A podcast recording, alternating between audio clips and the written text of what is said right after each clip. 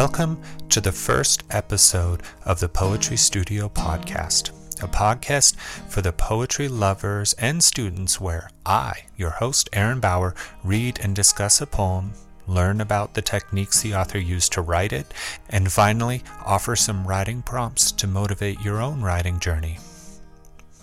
Today, we will be reading and discussing The Tiger by William Blake from the Songs of Experience, which was published in 1794. William Blake was an English painter, printmaker, and poet who critics consider an important figure of the Romantic Age. He was affected by political turmoil during his life, such as the French and American revolutions. When he was young, he witnessed first-hand anti-Catholic riots in London that left much of the city in flames. The power of humans to be so destructive but also so creative becomes a part of his work. As Blake composes the companion books Songs of Innocence and Songs of Experience, the poem we are reading today, The Tiger, comes from Songs of Experience and has the companion poem The Lamb in Songs of Innocence. If you like The Tiger, it's worth looking up The Lamb to see how the two poems speak to each other.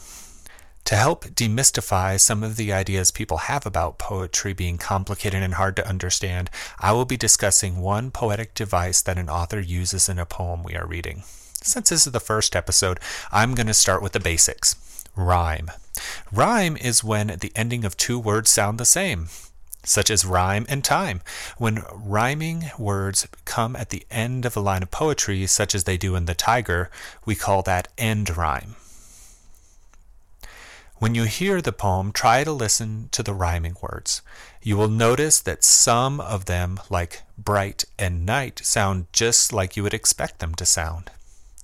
Meanwhile, other rhymes like I and symmetry don't sound how we would expect rhymes to sound. That's because this poem was written over 200 years ago, and the way we pronounce words has changed since then. Also, the way we spell words changes over time too, which is why, if you are reading this poem along with me, you will see that tiger is spelled with a Y instead of an I, like we spell it today. Also, another heads up this poem uses the words thy and thine instead of your, but they mean the same thing. Words like you and your which are more commonly used today, come into English from our French roots, and words like thee and thine are from English's German roots. Now, let's read the poem The Tiger. Tiger, tiger, burning bright in the forests of the night, what immortal hand or eye could frame thy fearful symmetry? In what distant deeps or skies burnt the fire of thine eyes? On what wings dare he aspire? What the hand dare seize the fire? And what shoulder and what art could twist the sinews of thy heart? And when thy heart began to beat, what dread hand and what dread feet? What the hammer and what the chain? In the furnace of thy brain. What the anvil, what dread grasp dare its deadly terrors clasp? When the stars threw down their spears and watered heaven with their tears, did he smile his work to see? Did he who made the lamb make thee? Tiger, tiger burning bright in the forests of the night, what immortal hand or eye dare frame thy fearful symmetry? what I like most about this poem is that it is full of questions, but we don't really get any answers. The way the speaker in the poem is talking makes it feel like we, the readers, are the tiger, and we are supposed to be providing the answers. In what distant deeps or skies burnt the fire of thine eyes? I love the effect this has on the reader. I am powerful. I am a tiger with fire in my eyes. But think about the fire in the tiger's eyes. If you shine a light in a cat's eyes at night, what do you see? They light up. That is because cats, as well as many other animals that spend time awake at night, have a special layer in their eyes that reflects light. This allows them to see better in the dark. Now imagine that you didn't know that, and you saw a tiger in a forest at night with its eyes lit up. If you had to make up a reason why, what would you say? Blake chose to think that it was a fire burning in the tiger's eyes. Of course, this isn't a literal answer, and Blake probably knew that, but still, he had to ask. There's such confusion and wonder in the poem. The speaker sees the power and ferocity of the tiger, but wonders where it could come from. What immortal hand or eye dare frame thy fearful symmetry? What could have made this fearful animal? How could it have been made? The poem doesn't want to give us any answers, but wants us to feel wandered and discomforted by the tiger's power. Thinking about how fire is part of the tiger's body, what are the other parts of the tiger made of and how were they built?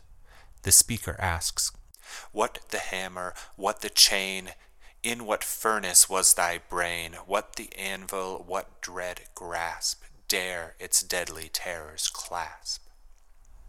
When I hear those lines, I think about the tiger being put together in a blacksmith shop with its legs being pounded out from red hot iron and its body suspended from the shop's roof with chains.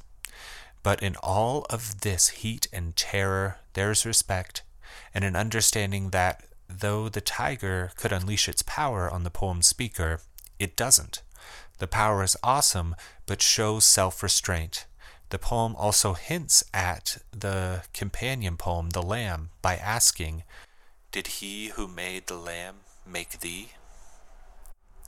How could something as powerful as a tiger be crafted by the same maker or process that resulted in the creation of an innocent, powerless lamb? This reminds us, as the readers, that we, all people are capable of doing so much good with the same hands as can do so much harm. On the Poetry Studio podcast, it isn't enough to enjoy and discuss a poem. We need to be inspired by it to create our own work. Here are some writing exercises inspired by the tiger that you can work on. First, go for a walk at day or night but be safe, please. And find an animal. Look at what it is doing and ask it questions about why it is doing those things. If you were in that animal's position, what do you think you would be doing instead? Second, do research on an animal that has some ability that may seem magical, like a hummingbird whose wings disappear when it is flying, or a chameleon that can change the color of its skin. Write about creative tools that the animals could use to complete those tasks or ways that it could complete it. If you had the animal's ability, what would you do with it? Finally, find an animal. If it weren't made of skin and bone, or exoskeleton and proboscis, what would it be made of? Would it be fire and iron, like the tiger? Write about the materials your animals would be built of and how it would be constructed. Of course, if animals aren't your thing, you can try to do some of these exercises with plants or maybe household items. Hmm. I think questions posed to a toaster might be my next poem. If you or your child complete one of these writing prompts and would like for your writing to be featured on the podcast, please feel free to email me the text or a recording of you reading the poem, and I will share it here. You can email the poem or recording of it to Poetry Studio Podcast, all one word, at gmail.com. While I can't guarantee that everyone who sends something in will be featured, I love sharing poetry and will share as much as I can. If you have any comments or questions about the podcast, feel free to reach out to me at the same email, poetrystudiopodcast at gmail.com. Thank you for joining me for the first ever episode of the Poetry Studio podcast. If you liked it, please give a five star review on iTunes and share it with your friends. If you can, please become a member of the Poetry Studio podcast by donating to my Patreon. Details can be found at my website. New episodes will come out each week on Wednesday with special bonus episodes and materials available to members. Um, written transcripts of episodes are also available to members. That's all the time we have for today. The music and audio effects included in the podcast are either performed by me or are in public domain. The Tiger was written by William Blake and published in 1794 and is in the public domain. Happy writing and see you next week.